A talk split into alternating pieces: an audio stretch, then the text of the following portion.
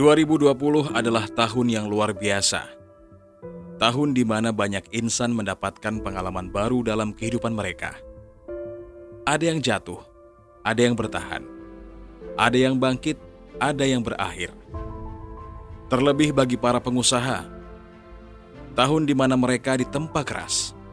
Banyak yang tumbang, namun banyak yang lahir.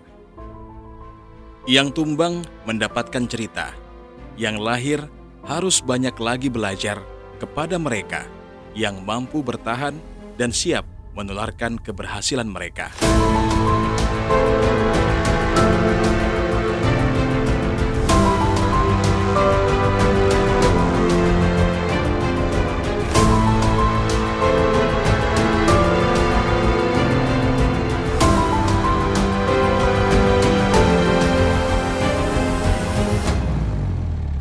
Kali ini saya kembali melangkah, mencoba menelusuri tapak demi setapak cerita hidup mereka yang mampu menorehkan nama dalam cerita hidupnya dan orang lain. Menapaki kisah perjuangan mereka untuk menjadi berharga. Menelaah setiap kata yang mampu membakar semangat berwirausaha. Mengikuti setiap jejak, ya, jejak saudagar.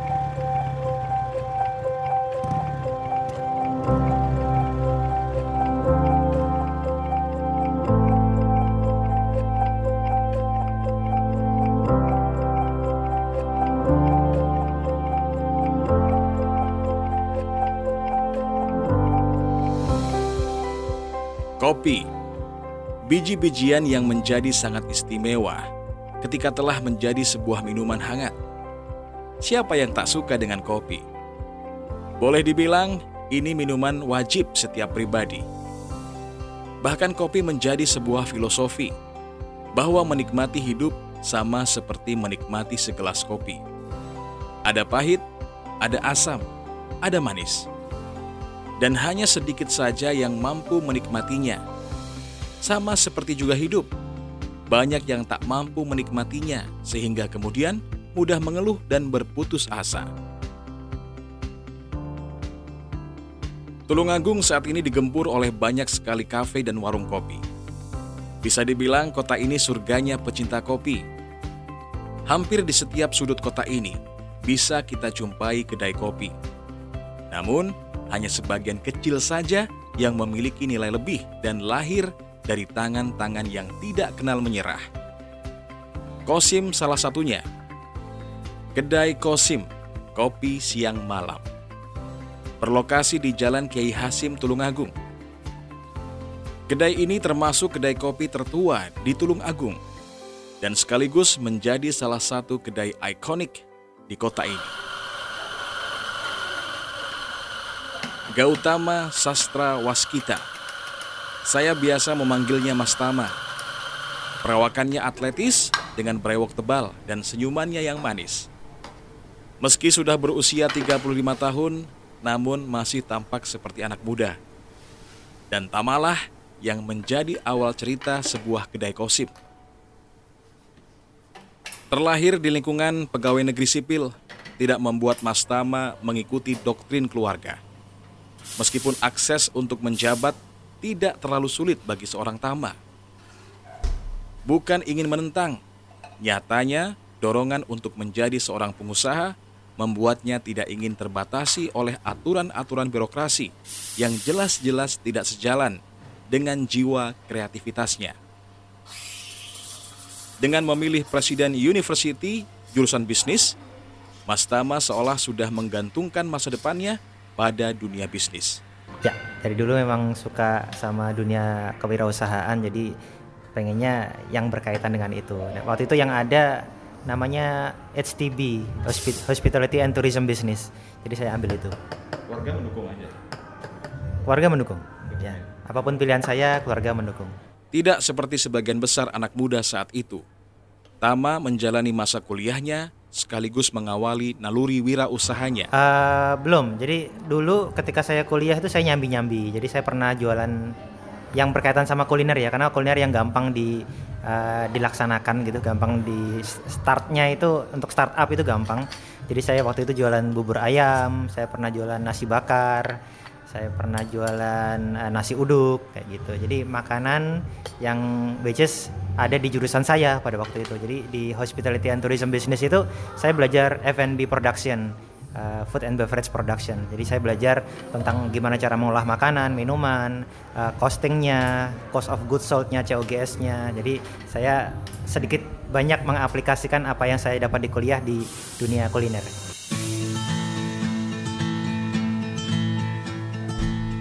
Lulus kuliah, rencana sedikit berubah. Sebagai lulusan terbaik, Mas Tama harus menikmati masa-masa menjadi karyawan. Dia menyebutnya budak korporat. Uh, saya sebelum lulus tuh di masa-masa tugas akhir itu skripsi itu saya sudah mulai nyambi uh, apa namanya bubur ayam. Terus setelah nikah saya uh, karena beasiswa jadi saya diperbantukan sementara di uh, kampus yang tempat saya kuliah uh, digaji di situ. Jadi budak korporat. Budak korporat. Jadi pekerja gitu. Jadi akhirnya tapi hati saya sebenarnya di kewirausahaan. Jadi sambil uh, kerja saya amfibi hidup di dua alam. Hmm. hidup di alam pengusaha sama di alam di alam karyawan. Tapi hati saya sebenarnya ada di dunia kewirausahaan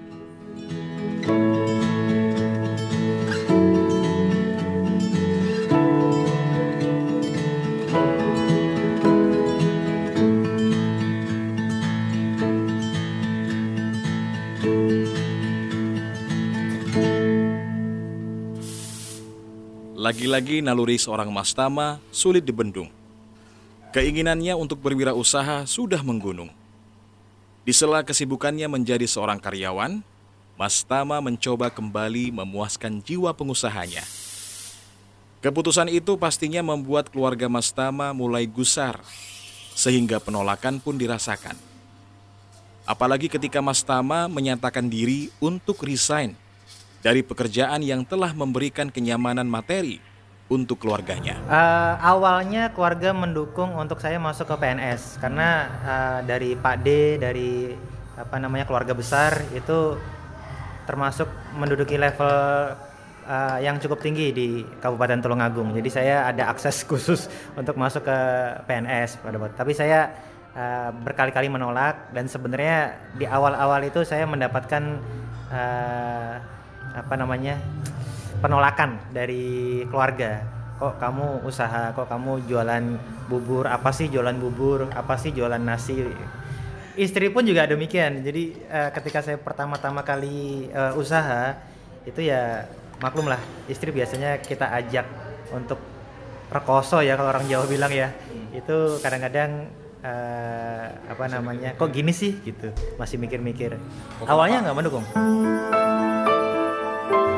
Ya soalnya kan udah enak kan udah nyaman. Kita dikasih rumah hmm. dikasih mobil dikasih supir fasilitas pokoknya dikasih semua gitu mas Gali. Terus tiba-tiba dia pengen aku pengen bisnis gitu. Tapi caranya aku tak resign. Dia jenuh dengan uh, kehidupan yang gitu gitu aja. Aku nggak ngerti sih. Mungkin kalau secara ekonomi kita udah lumayan lah gajinya segitu udah lumayan banget. Karena pada waktu itu saya waktu kerja di uh, apa namanya korporasi itu saya menduduki level yang cukup tinggi. Jadi saya waktu itu ada di posisi head of marketing di Jabodetabek. Uh, di atas saya itu sudah uh, ekspatriat, jadi sudah mentok lah. Jadi udah udah orang-orang asing, udah orang-orang Filipina, udah orang India, Australia. Jadi uh, orang Indonesia sendiri itu ada level paling tinggi yang saya duduki waktu itu ada di head of marketing eksekutif levelnya sudah orang-orang ekspatriat. Jadi karir saya pada waktu itu mentok, tapi istri sudah cukup puas pada waktu itu karena saya juga dapat bonus dolar, saya dapat rumah dinas, saya dapat driver, saya dapat mobil dinas. Jadi sudah ada di comfort zone pada waktu itu. Nah, tapi saya merasa mentok. Jadi saya harusnya bisa lebih dari ini gitu. Mas Tama pun akhirnya resign dari pekerjaan yang telah sekian tahun membuat dia dan keluarganya berada dalam kenyamanan. Ibarat terjun tanpa parasut. Namun seorang Tama punya keyakinan yang tinggi bahwa setiap keputusan pasti ada resiko. Bersama keyakinan dan keimanannya, Mas Tama yakin semua akan baik-baik saja. Atau bahkan akan melesat sebagaimana yang dia harapkan selama ini. Uh, terutama orang tua ya. Orang tua uh, waktu pada waktu itu kan nggak nggak dengerin orang tua bilang jadi gitu. Jadi uh, banyak mendapatkan apa namanya ya uh, dari orang tua itu tuturi dituturi gitu. Kalau orang Jawa bilang di, dikasih wejangan wejangan tuh kan nggak nggak dengerin tahu gitu kamu masuk PNS level kamu sudah tinggi ya gitu. Cuman pada waktu itu kan PNS di era tahun sekian itu kan masuk ke PNS ya ya ini apa rahasia umum ya. Hmm. itu kan kadang-kadang ya harus bayar karena walaupun punya akses seperti itu uh, harus harus bayar. Saya pikir buat apa sih bayar uh, masuk kerja harus bayar? Mendingan uangnya digunakan untuk apa namanya uh, modal modal usaha gitu. Dan sesuatu yang dimulai dengan kurang baik saya khawatirnya juga hasilnya akan jadi kurang baik. Jadi saya memilih untuk uh, ya uh, apa yang saya punya itu yang saya manfaatkan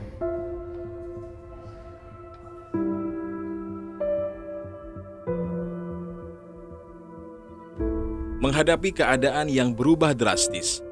Tidak salah jika saya bertanya kepada Mas Tama, adakah rasa menyesal dalam hatinya memutuskan untuk resign? Atau mungkin bahkan Mas Tama tergerak untuk kembali menjadi budak korporat, seperti yang dia sebutkan sebelumnya. Resign itu bagi saya uh, kayak bakar kapal gitu. Bakar kapal. Ya, no way back, nggak ada jalan kembali. Ketika sudah resign berarti kita harus all out harus uh, apa namanya meyakini uh, pathway yang saya ambil itu adalah uh, jalan yang terbaik dan untuk mengambil langkah resign itu harus saya harus uh, meyakinkan orang-orang di sekitar saya dulu baru supaya langkahnya bisa lancar ke depannya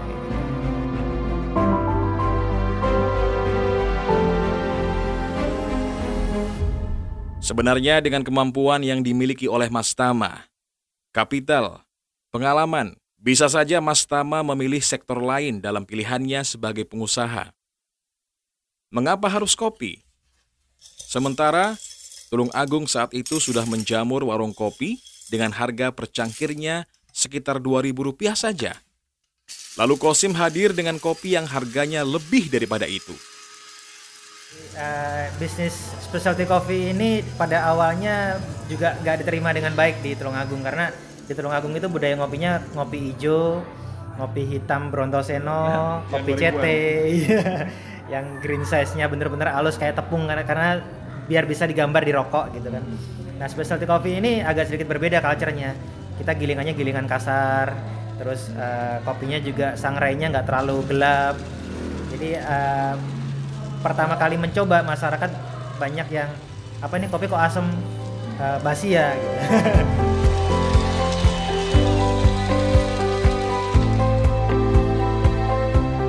kembalinya saya dari uh, Jakarta dari Bekasi uh, saya sempat mengumpulkan data apa ya apa aja yang lagi trending usaha yang lagi trending di uh, Tulungagung yang lifetime nih kayaknya yang kayaknya dari dulu sampai sekarang itu selalu ada itu salah satunya kopi jadi kopi itu sudah kayak uh, kehidupan sosialnya masyarakat Tulungagung gitu jadi budaya ngopinya sangat kuat sekali uh, kayaknya itu pilihan yang baik untuk saya startup bisnis saya di Tulungagung Nah, saya mulai mengumpulkan data-data. Uh, sebenarnya sebelum saya balik ke Tulungagung, saya sudah buka duluan di Bekasi, di Cikarang. Uh, cuman itu terlalu prematur, terlalu. Jadi saya, uh, alhamdulillah pada waktu itu dapat tiba-tiba ada ada aja kafe yang uh, mau bangkrut. Jadi saya, oh sorry, saya membeli tapi dengan termin. Uh, jadi saya ada kemudahan pembayaran kayak gitu. Uh, jadi saya memakai alat-alatnya dan waktu itu ya saya anggap itu sebagai ongkos belajar ya jadi saya terlalu benchmarkingnya itu terlalu tinggi. Tolak ukur saya terlalu tinggi pada waktu itu karena yang booming di pasaran di daerah Jakarta itu Starbucks. Jadi tolak ukur saya uh, pemain besar itu apa yang dipakai Starbucks saya pakai. Mesinnya pakai apa saya pakai uh, bahan bakunya sirupnya apa saya pakai. Jadi costnya jadi tinggi sekali sementara segmen yang saya bidik itu segmen menengah ke bawah. Karena saya waktu itu juga usaha sanggar usaha apa uh, apa namanya production house jadi yang saya supply talent talent ke TV TV gitu jadi saya uh, saya dekat dengan segmen anak muda. Nah, tanpa disadari itu segmen yang saya bidik itu segmen itu. Harusnya dengan cost yang segitu besarnya, saya harusnya membidik segmen di atasnya. Juli 2015, Kosim sudah menjadi embrio. Namun Mas Tama resmi membuka kedainya di tahun 2016. Meskipun saat itu secara ekonomi, Tama belum siap sepenuhnya. Namun, berkat pengalaman dan ilmu yang didapatkannya, kedai Kosim lahir dengan zero kapital darinya. Modal didapatkannya dari lingkaran keluarga yang menginvestasikan uang senilai 28 juta setelah mendengar presentasi dari Mas Tama. Tentu saja presentasi yang tidak sederhana. Semua sudah diperhitungkan dengan matang.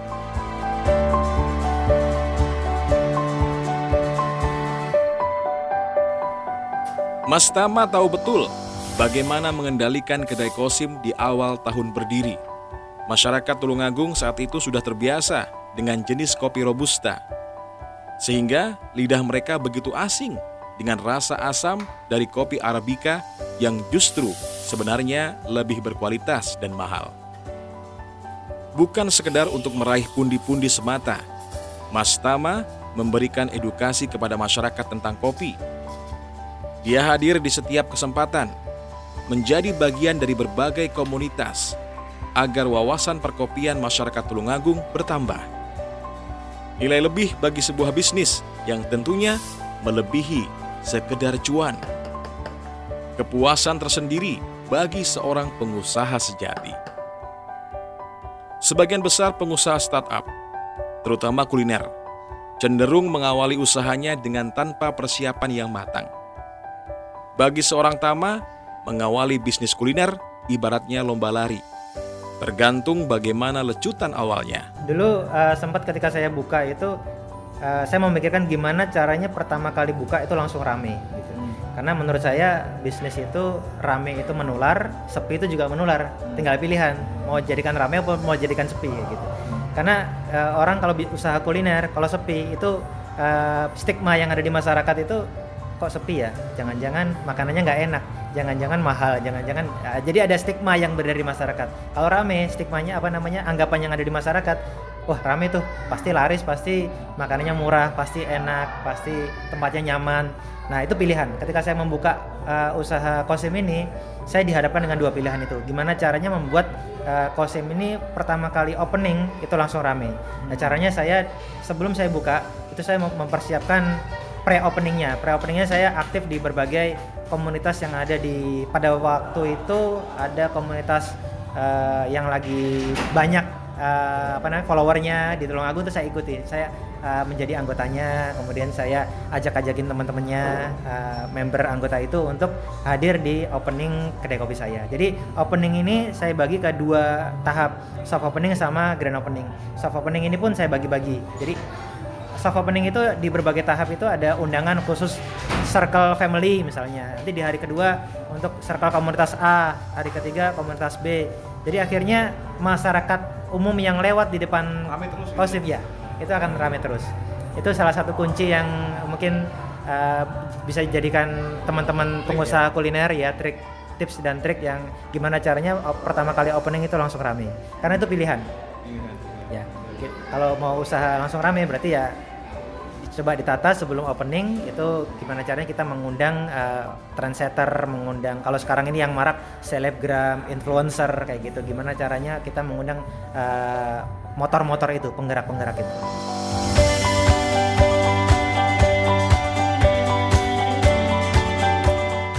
Dalam perjalanannya, Kosim mulai berhadapan dengan para kompetitor.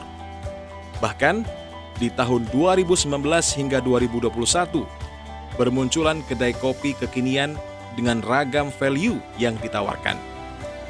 Tidak hanya kedai lokal, kedai dengan nama besar yang punya puluhan cabang di Indonesia pun mengadu peruntungan bersama kedai kosim.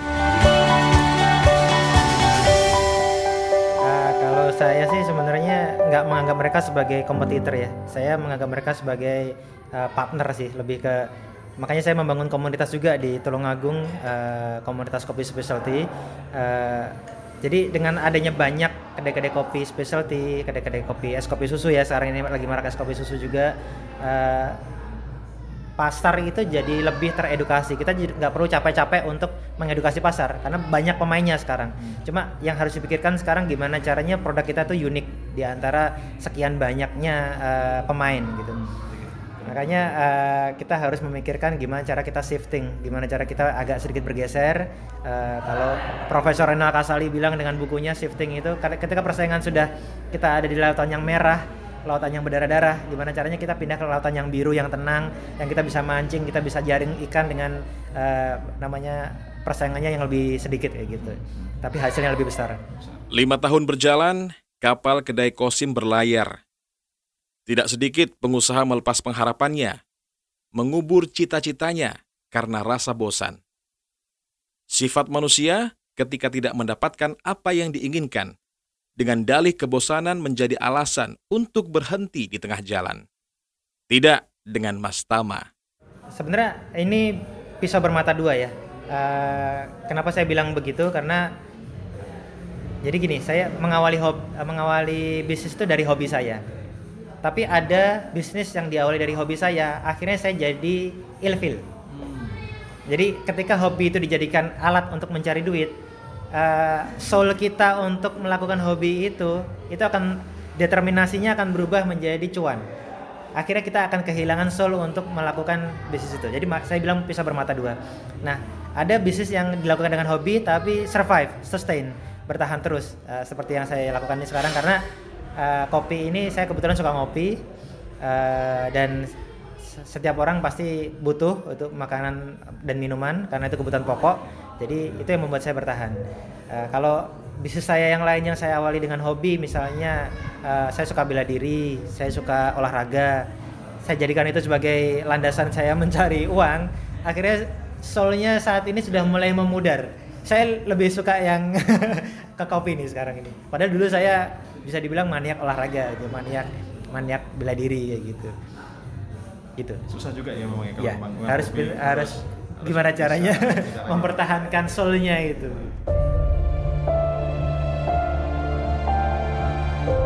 ...2020, Corona menyebar, menggerogoti berbagai sektor kehidupan. Banyak perusahaan terpaksa bongkar barisan. Para pengusaha dipaksa bertahan dengan keadaan kesehatan dan keselamatan menjadi taruhan. Tabungan yang makin menipis tak bisa mendobrak aturan yang diterapkan. Kosim diuji habis-habisan.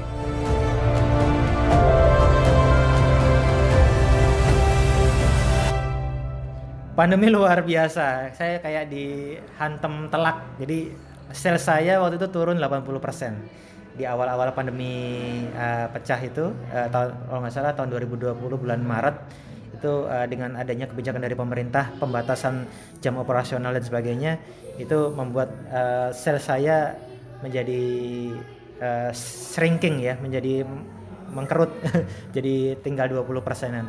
Uh, ketika awal pandemi itu saya langsung buru-buru mengkonsolidasi uh, komunitas uh, saya bikin apa namanya fokus group discussion uh, gimana caranya uh, dengan adanya tantangan ini kita bisa uh, apa namanya survive dan sustain. Uh, jadi ketika kita ketika kita mempunyai komunitas kita bisa punya banyak ide gitu. Ide itu nggak harus datang dari uh, kepala kita sendiri dari keluarga kita sendiri tapi dari teman-teman komunitas yang ada di uh, bidang yang sama. Jadi dengan adanya konsolidasi itu saya akhirnya mendapatkan banyak ide terutama juga dari komunitas TDA juga. Uh, idenya juga dari situ. Gimana caranya uh, apa namanya ketika consumer behavior itu sudah beralih ke online itu gimana caranya juga saya juga harus buru-buru uh, mendigitalisasi usaha saya. Walaupun sebenarnya usaha coffee shop ini gimana ya cara mendigitalisasinya, tapi uh, mungkin saya bisa mulai dari uh, ride hailing uh, dari Grab Food, kemudian uh, dari apa namanya uh, marketplace, mungkin jualan coffee beans uh, seperti itu. Jadi saya sudah mulai uh, memperbanyak channel-channel penjualan saya. Ini kan pandemi pandemi itu pasti semua orang punya kendala masing-masing. Tapi uh, aku sebagai istri aku terus support di belakangnya dia bahwa usaha itu bisa drop. Kalau bang kalau dibilang usaha bangkrut itu hanya kelihatannya yang yang bangkrutnya itu bangkrut keuangannya apa dari hati? Kalau selama hati kita masih bisa jalan masih bisa mau usaha lagi berarti itu namanya bukan bangkrut. Hanya drop aja. Makanya uangnya nggak ada. Tapi kalau misalnya bangkrutnya udah dari hati ya udah totalitas mati. Jadi usahanya mending suntik mati aja karena kita udah ada nggak ada udah nggak ada api kan di dalam diri. Tapi kalau aku sama Mas Tama aku ngeliat dia dengan kondisi kayak kayak kemarin ya waktu awal corona ngedrop sampai ah kita pusing kan sempet nggak boleh buka juga waktu itu. Dan preko apa ekonomi terus keuangan juga nggak masuknya nggak kenceng nggak sebanter sebelumnya. Tapi aku tetap tenang aja ini pasti ada masanya dan kita bisa sendiri. Kalau memang harus nggak ada karyawan ya nggak usah ada karyawan kita aja berdua gitu kan. Akhirnya uh, aku mau motong jangan sampai uh, usaha itu hilang.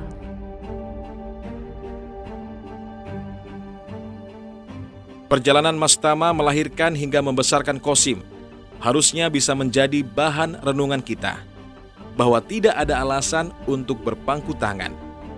Ketika lowongan pekerjaan tidak lagi bisa diharapkan, semestinya berwirausaha bisa menjadi jawaban. Jadi uh, eh, 8 atau 9 pintu rezeki itu ada di uh, dagang gitu. Jadi bisa bisa sih kita menjadi uh, karyawan, nggak ada yang salah dengan karyawan, malah justru baik kita bisa menjadikan uh, apa namanya mendapatkan banyak pelajaran dari karyawan. Saya mendapatkan banyak pelajaran dari ketika saya kerja di korporasi, gimana caranya marketing yang baik, gimana caranya menjalin hubungan dengan uh, konsumen B2B, business to business, business to customer. Jadi saya banyak mendapatkan uh, ilmu, ilmu ilmu itu dari perusahaan-perusahaan besar. Uh, tapi setelah itu saya jadi ingat kata-katanya Bob Sadino. Jadi ket, uh, ketika kamu kerja sebagai uh, karyawan, setinggi apa pun pangkat kamu, kamu tetap seorang karyawan. Tapi ketika kamu uh, apa mendirikan bisnismu sendiri, sekecil apa pun bisnismu, kamu tetap bosmu sendiri. Kamu tetap menjadi bosnya kayak gitu. Kalau kita mendirikan bisnis sendiri, itu kita bisa wariskan ke anak cucu kita tapi kalau kita kerja di perusahaan misalnya kita ada di highest level nih di, di posisi direktur nggak mungkin kita mendile, apa namanya mewariskan direktur ke anak cucu kita. Gimana caranya suami itu bisa sukses? Berarti kan memantaskan diri. Ya kita sukses hati dulu. Jadi jangan jadi pemadam kebakaran. Misalnya suami pengen usaha A eh jangan ah jadi jangan kayak gitu. Malah harusnya kita tuh jadi uh, support yang bener-bener apa ya pendukungnya dia walaupun ada cekcok pasti. Pasti kan beda namanya visi misi ya. Tapi terus ikutin aja.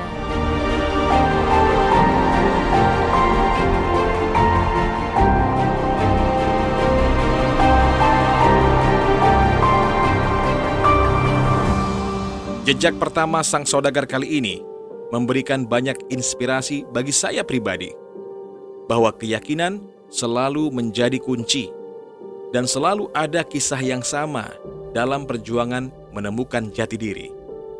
Gagal, mencoba, jatuh, berdiri. Tama dan kedai kosimnya menjadi bukti bahwa kita tidak pernah sendiri di dunia ini. Akan selalu ada insan yang siap memberikan motivasi, jadi, tak perlu ragu untuk berusaha, karena jejak-jejak sang saudagar akan selalu ada, dan kita tinggal mengikutinya saja. Saya pernah membaca ada satu sayings ya, uh, what goes around come around. Apa yang kita uh, sebarluaskan, apa yang kita tanam itu yang kita tuai. Dan itu saya merasakan banget uh, ketika saya apa semakin uh, memberikan kebaikan buat uh, banyak orang kebaikan itu akan datang ke ke kita ke saya berlipat-lipat ganda jadi uh, dan itu saya benar-benar merasakan ketika saya mungkin menjadi manfaat buat banyak orang dengan izin Allah uh, mungkin Allah akan memberikan juga kebaikan yang berlipat-lipat ganda untuk saya dan keluarga saya seperti